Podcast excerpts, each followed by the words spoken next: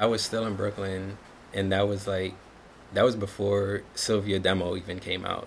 All I was was just somebody that made beats at that point, and you know, sent them a couple beats. And at that time, I really wasn't that good. It was like one out of every five beats, I would say, was like pretty good, and then like another one would be decent, and another the rest of them would just be terrible.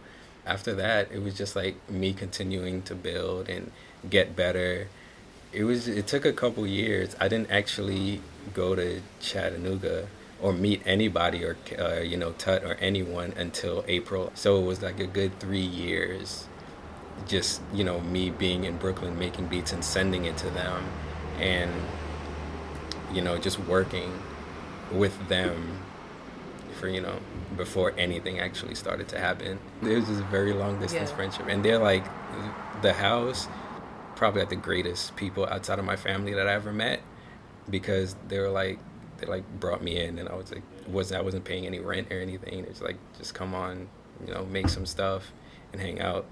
So it was like it's really cool. And I went home and then came to Atlanta and then so I'm here now.